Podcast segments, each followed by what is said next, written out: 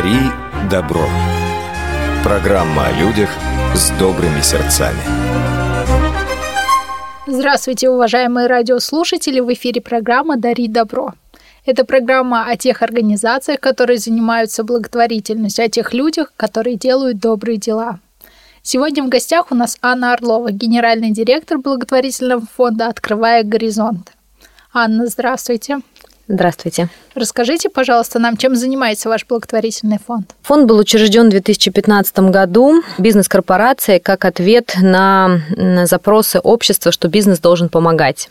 Чтобы помощь была цельной, направленной, долгосрочной, было принято решение об учреждении фонда, миссия которого помогать подрастающему поколению подготовиться к успешной жизни к успешной взрослой жизни. Сейчас э, фонд сконцентрирован в основном на помощи подросткам, подросткам, оставшимся без попечения родителей, подросткам-инвалидам, подросткам, находящимся в трудной жизненной ситуации, а, и помогает им в социальной адаптации и профессиональной ориентации. А с чего же началась история создания благотворительного фонда и кто был идейным вдохновителем? История создания фонда началась еще в 2011 году, когда а, инициативные волонтеры, сотрудники компании вместе с благотворительным фондом в Новосибирске а, организовали проект э, «Служба сопровождения», когда волонтеры помогали социальным педагогам и психологам работать с выпускниками интернатных учреждений, помогали им какими-то проведением бесед с выпускниками, помощь им в построении какой-то вот карьеры после выпуска, помощь в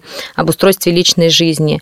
И компания это заметила, поняла, что здесь нужна поддержка, что волонтеры, они делают очень много, но их ресурсы ограничены. И компания начала поддерживать сначала фонд в Новосибирске, финансировать какие-то проекты, делать что-то вместе. И вот к 2015 году приняла решение учредить собственный фонд.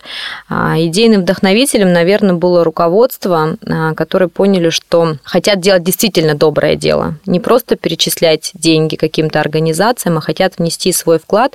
И при этом самое главное привлечь еще и другие компании, другой бизнес в стране, чтобы это дело стало еще больше. Расскажите, пожалуйста, о главных целевых группах вашего благотворительного благотворительного фонда, кто к вам может обращаться и какую помощь получить? А, ну, как я уже сказала, нас, наши основные программы сконцентрированы на подростках. А, это подростки, которые находятся в интернатных учреждениях, а, сироты или оставшиеся без попечения родителей. Это подростки, которые учатся в школах-интернатах, подростки с различными а, видами там, коррекции, подростки-инвалиды. И обратиться можно через сайт, к нам обращаются обычно организации, которые оставляют заявку на участие в программе.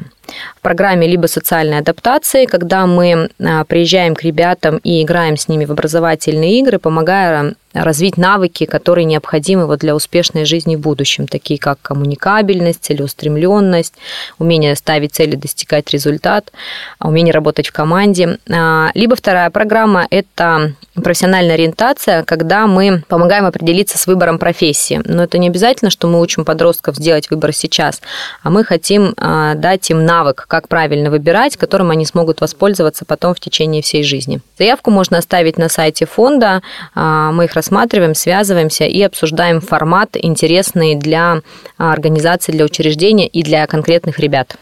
Вы сказали, что в фонде есть волонтеры. Сколько волонтеров? И кто может стать волонтером вашего фонда?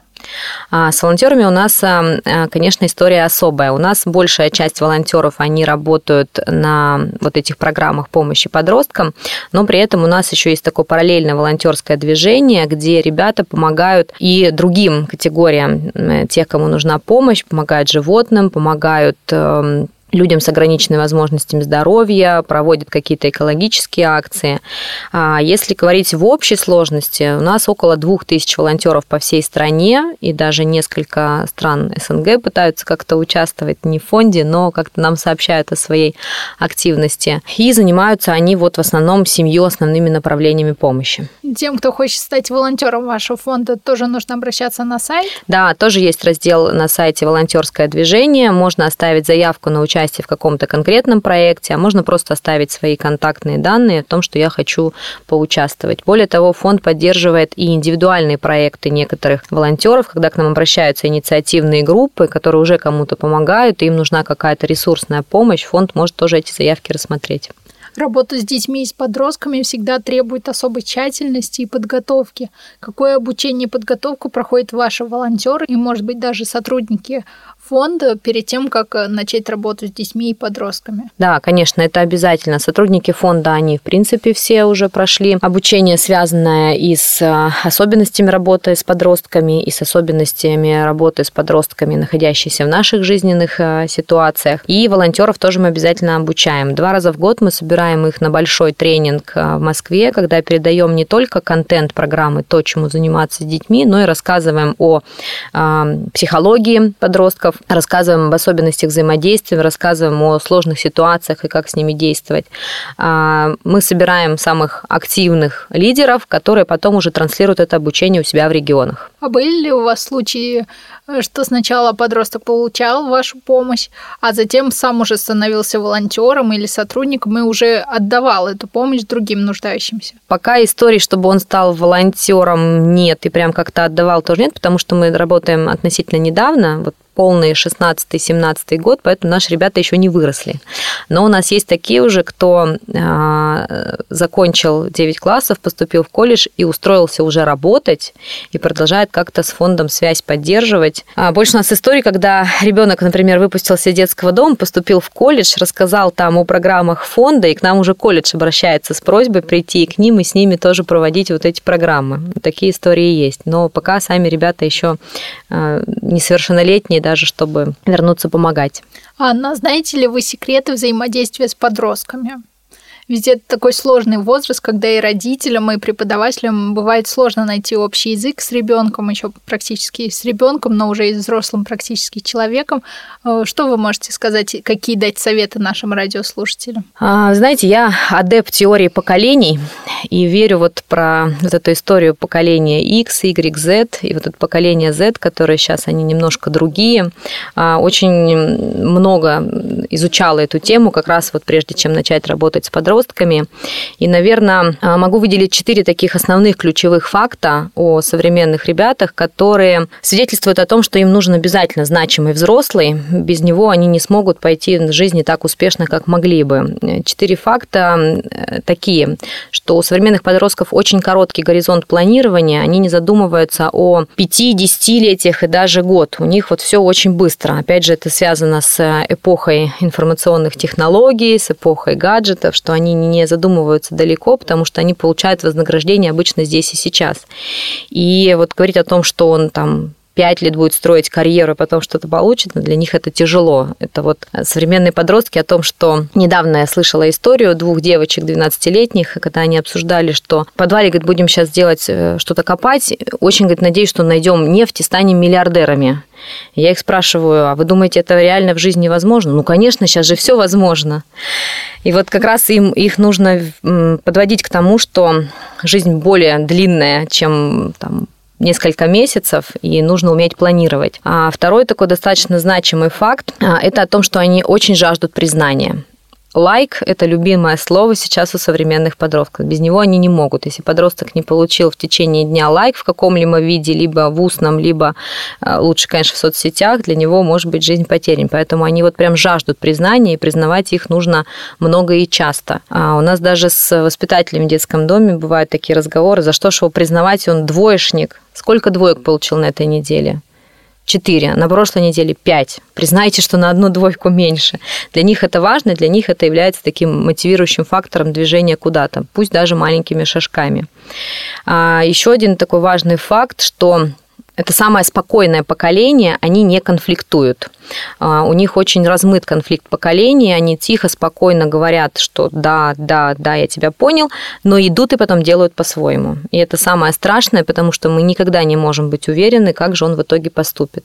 И с ними точно нужно а, заводить диалог, чтобы не было у нас вот таких крайностей, как э, различные там суицидальные группы, какие-то вот э, истории такие не очень приятные, потому что они как раз вот действуют так, как считают нужным, но при этом нет конфликта. И еще один важный факт, что они гиперопекаемые. Они выросли в относительно благополучных двухтысячных, и у них достаточно мало такого кризисного опыта, поэтому, а, сталкиваясь с какими-то даже небольшими серьезными сложностями в жизни, они могут пасовать. Вот исходя из всего этого, им очень нужен значимый взрослый, который может помочь, направить. Это может быть родитель, это может быть учитель, это может быть наставник, который должен учитывать все вот эти особенности современных подростков и как-то им помогать двигаться в современной жизни. Как же можно стать таким значимым взрослым для ребенка или подростка? Ведь нужно как-то завоевать его доверие, внимание. Как вы считаете, какие качества могут помочь уже взрослым людям стать значимым для более молодых людей и даже детей? Ну вот по опыту своему и наших волонтеров, которые становятся такими значимыми взрослыми, могу сказать, что самое главное – это увлеченность чем-то. Взрослый должен быть действительно увлечен какой-то идеей, каким-то делом. Это может быть его волонтерская работа, это может быть его работа, это может быть его семья, это может быть что-то еще, но он должен быть увлеченным и интересным. И дети к этому тянутся. И это, наверное, не только современное поколение. Всегда дети тянулись к таким вот интересным личностям. И если ты сам по себе интересен, то и подростку будет с тобой интересно. Ну и плюс эм, для меня вот личной сложностью было нужно быть современным, потому что если ты не в теме соцсетей, если не ты не в теме, лайки. да, в тренда, то тебе, конечно, будет с ними сложно. Для меня вот, чтобы найти контакт со своей на тот момент 13-летней дочерью пришлось освоить соцсети только для этого, потому что мы с ней просто даже не могли разговаривать на одном языке. А какие проблемы тех детей, которые воспитываются в детских домах, на сегодняшний день самые актуальные? Еще в начале 2000-х говорили о том, что эти дети нуждаются э, в сладостях, в какой-то пище, еде, одежде. То сейчас э, ситуация изменилась, в детские дома стали лучше финансироваться, насколько я знаю. То какие сейчас проблемы актуальны для этих детей?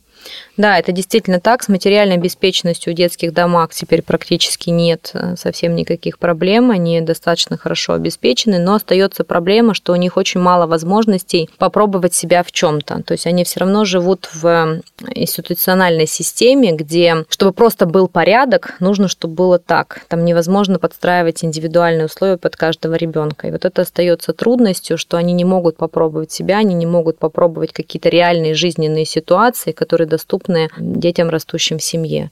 И вот это самая главная задача – дать им этот опыт до выхода из детского дома, как можно больше дать им попробовать сделать что-то самим, попробовать на себе, попробовать самостоятельно и разный получить опыт, чтобы они оказались к нему готовы после выхода из учреждения.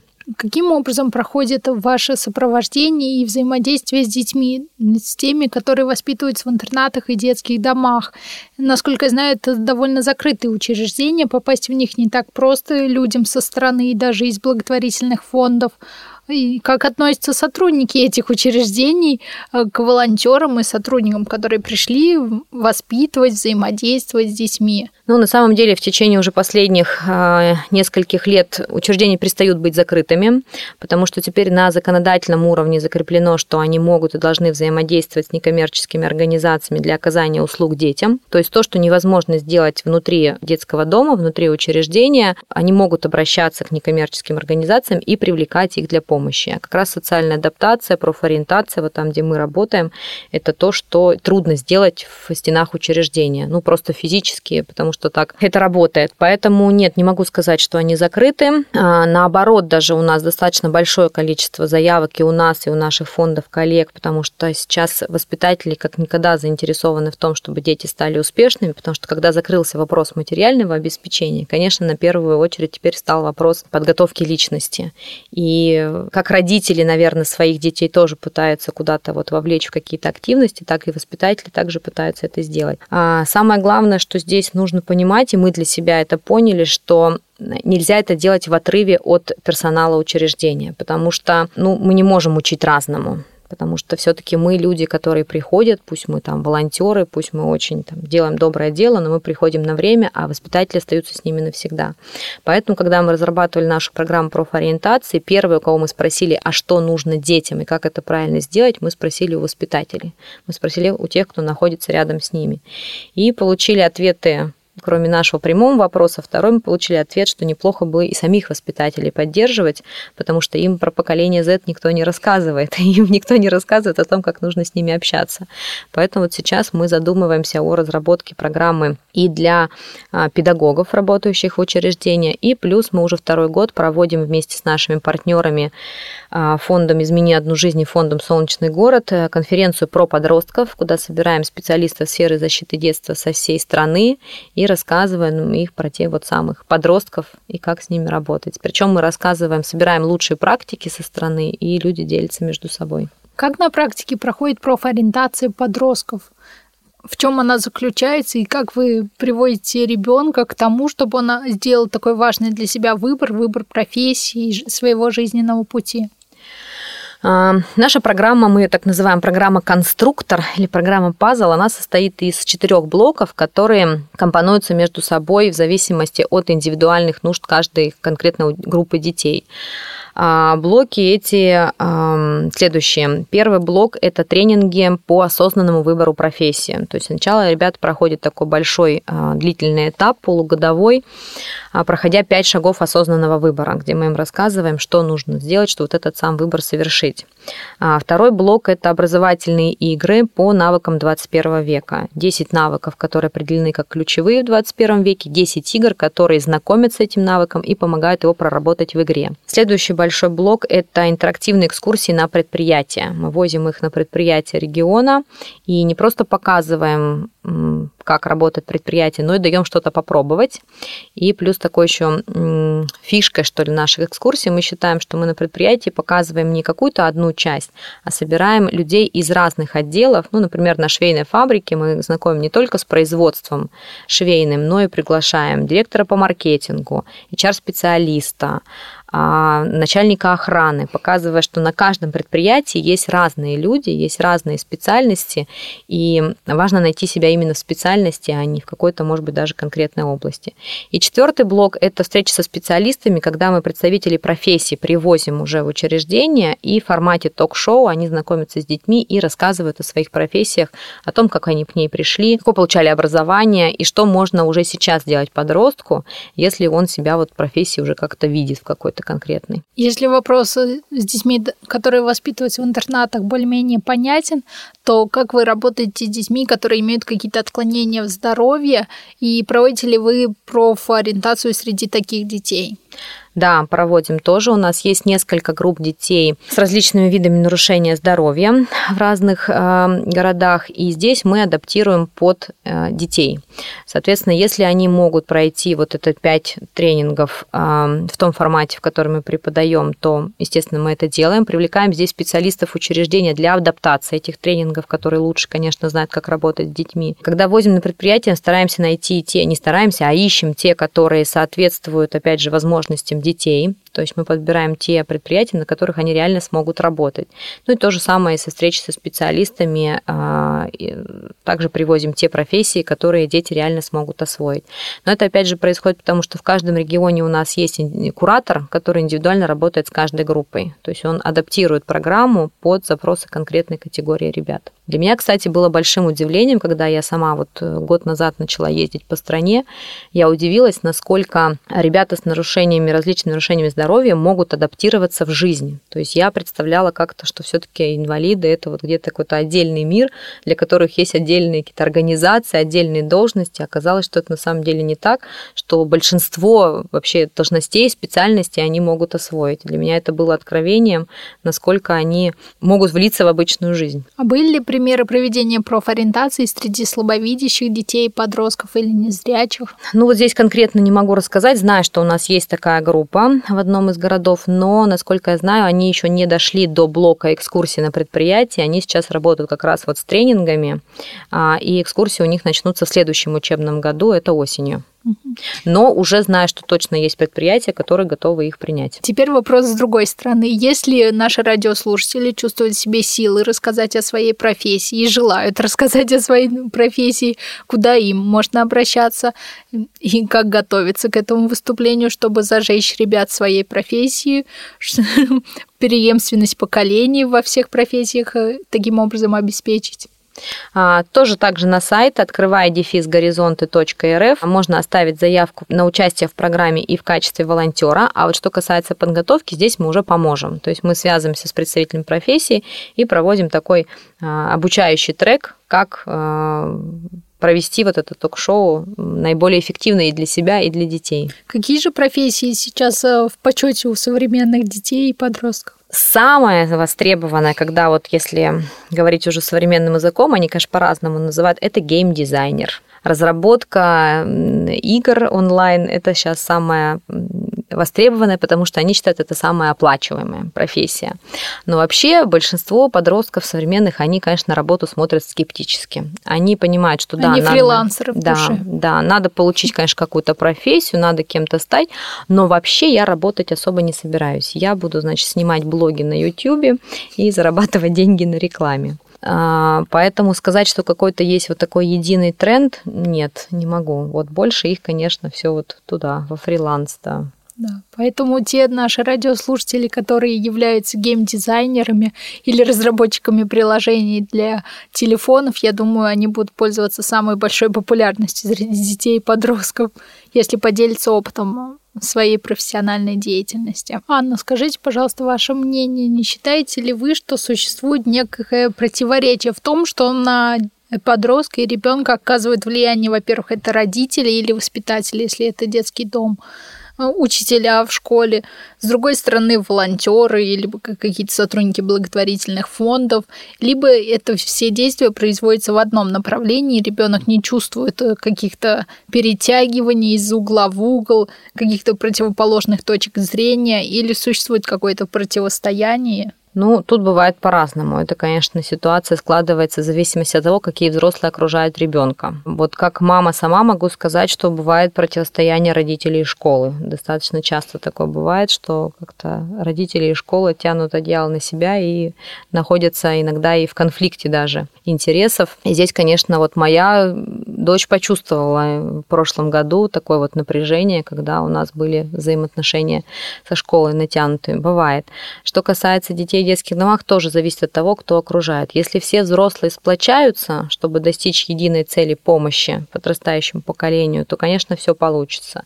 Если взрослые сами пытаются не учитывать мнение тех, кто находится с ребенком рядом, конечно, ничего хорошего не получается. Я думаю, что возможны психологические травмы для ребенка и подростка, если будет такое противостояние, и ребенку будет сложно делать выбор в какую-то в одну сторону из предлагаемых ему. И здесь важный момент, что все должны как-то придерживаться либо одной позиции, либо как-то уметь договариваться между собой, чтобы не наносить ребенку лишние какие-то не противоречия, недосказанности и другие проблемы. Знаете, вот по своему опыту могу сказать, что у них не происходит психологическая травма, у них происходит просто закрытие от всех взрослых.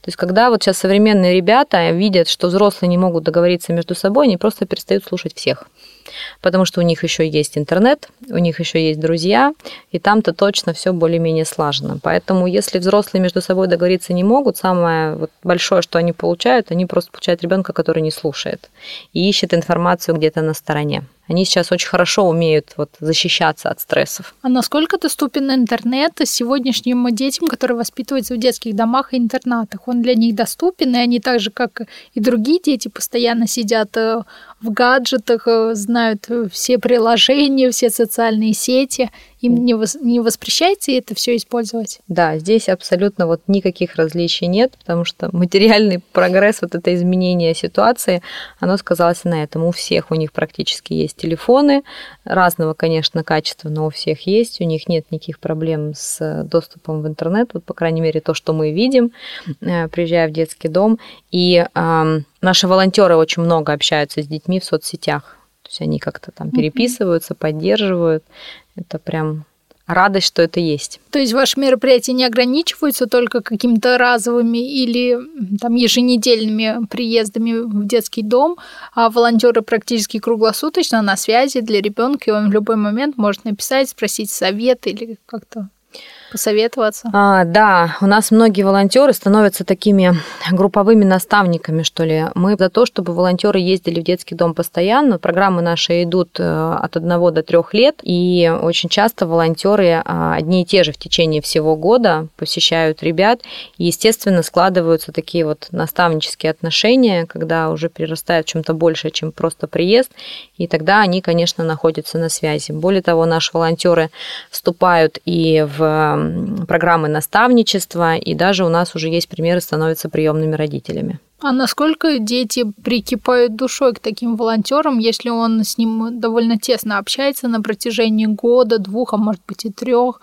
то как потом э, расстаются волонтеры и ребенок, или они не расстаются уже? А, ну, у нас пока истории расставания связаны только с тем, что э, там детский дом расформировывается, например, или ребенок выпускается.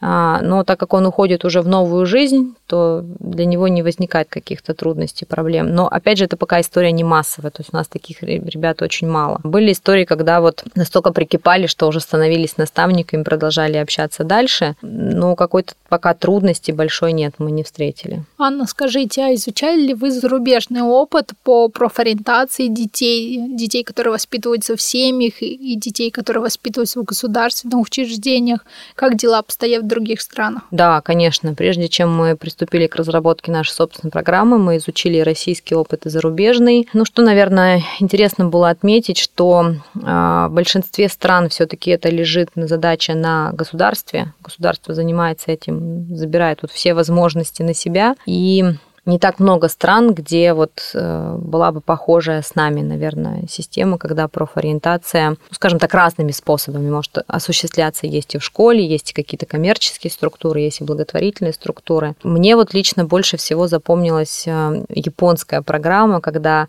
ребята там с 7 по 9 класс знакомятся с 40 специальностями. То есть у них в школьную программу вписано, что они должны съездить на 40 разных предприятий за это время и познакомиться с профессиями. Это, конечно, было для меня такое откровение. А если та профессия, которая так интересна ребенку, не вошла в, этот, э, в эти 40 профессий, а была 45 или 51, то ребенку только с определенным списком профессий знакомиться?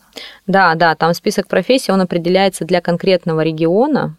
А вот мы, кстати, эту тоже систему у себя взяли. Ну и, в принципе, много кто в России, кто занимается профориентацией, работает по такой же системе, когда знакомят предприятиями, которые действуют именно в этом регионе, самые востребованные. Для этого нужно изучить там и рынок труда, и рынок специальностей, чтобы, опять же, показывать ребенку то, где он действительно потом сможет найти работу и работать а не просто какую-то, может быть, там красивую профессию, но не востребованную в данном месте. Дети, которые выпускаются из интернатов и детских домов, они нацелены на продолжение образования. Я слышала мнение некоторых экспертов, но это было несколько лет назад, что дети из детских домов не нацелены на продолжение образования в университетах и даже колледжах. Они пытаются выжить в этих сложных новых жизненных условиях и не рассматривают для себя перспективу поступления в высшие или средние специальные учреждения. А как обстоят дела с вашими подростками и детьми, которые сопровождаются в вашем фонде? Мы проводили в прошлом году исследование на эту тему, даже публиковали его результаты, а, где как раз вот, да, около 15% детей не планируют вообще учиться дальше, планируют сразу идти работать. Только 2% из всех вот ребят, с которыми мы работаем, готовы поступать в ВУЗ, но большая часть все-таки настроена на то, чтобы продолжать обучение в колледже. Ну, здесь, опять же, большую работу проводят воспитатели, которые уже готовят ребенка к какому-то конкретному колледжу, поэтому там вот большая часть все-таки они образование продолжают. Ну, я думаю, что здесь большая роль наставников, тех волонтеров, которые сопровождают детей,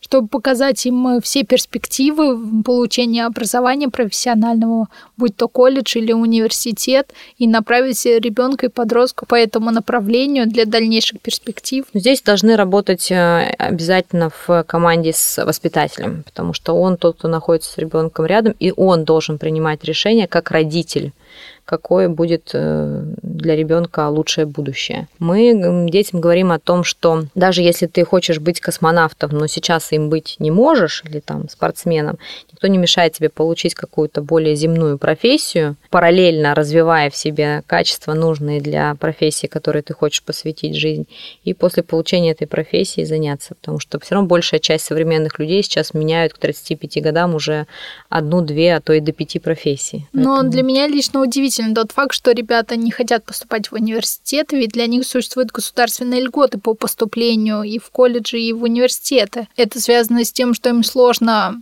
настроить свою новую жизнь самостоятельно вне стен государственного учреждения? Или же это просто такая позиция по жизни, что не нужно туда я думаю, тут сочетание факторов и сложности, потому что нужно далеко уезжать. Колледжи чаще всего есть где-то вот в районе детского дома. То есть где-то есть рядом, и ты вроде как и недалеко, и рядом, и спокойно себя чувствуешь. В вузы все-таки нужно уезжать, это какая-то новая жизнь, и это пугает. А, сложности, опять же, многие дети э, в силу своей особенности вот этот э, получения травмы не верят в свои силы настолько, что чувствуют себя уверенными при поступлении в ВУЗ, то есть они просто к этому не готовы. Плюс еще, наверное, какая-то вот есть тоже момент такой, что это не распространено массово, скажем так, среди детей в детских домах, то есть у них нет такого большого примера перед глазами, что вот там предыдущий выпуск все в ВУЗ пошли.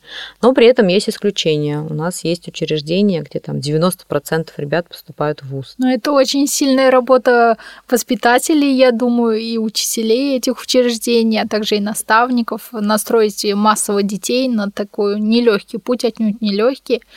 Это очень многого стоит для таких специалистов. Да, да, именно так. Анна, расскажите, пожалуйста, о себе. Как вы оказались в этой сфере и что вам дает работа в благотворительном фонде? Моя история такая удивительная очень о том, что если много об этом думать, то все э, цели притянутся.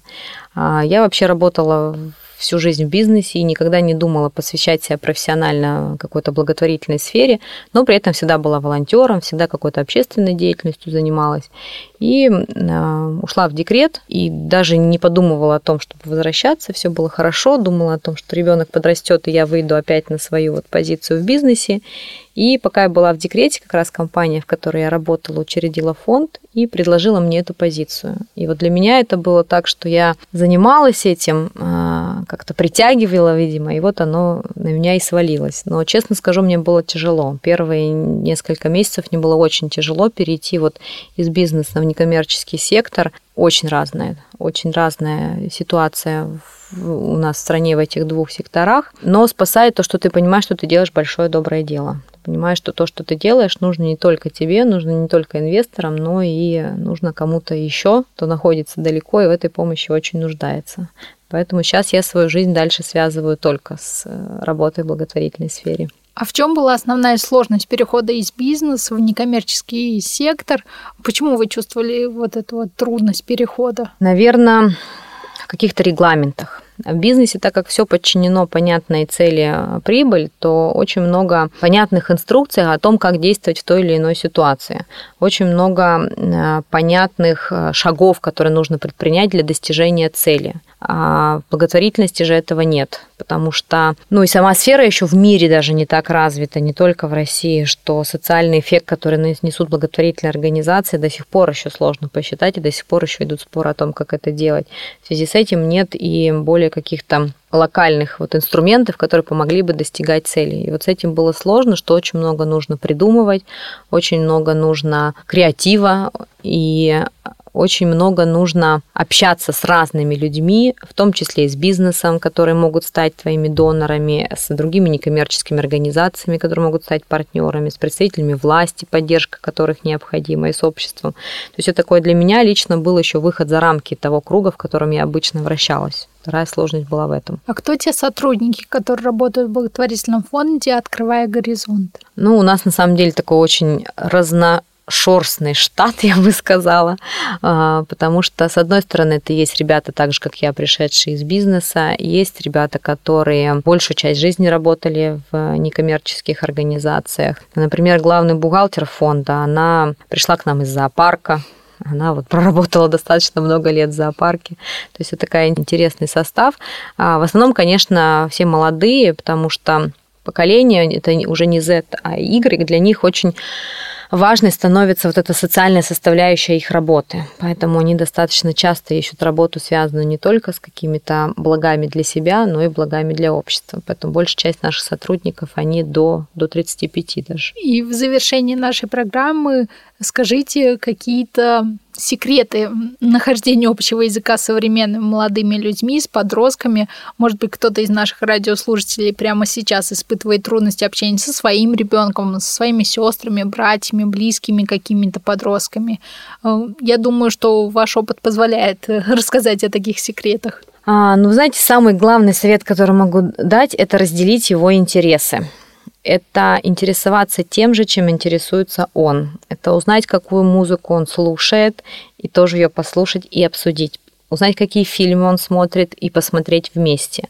Узнать, чем увлекается, и разделить этот интерес, заинтересоваться самой, самому тем, чем интересуется а, подросток, и пообщаться с ним на эту тему. И вот это становится самым главным залогом дальнейшего а, общения и доверия.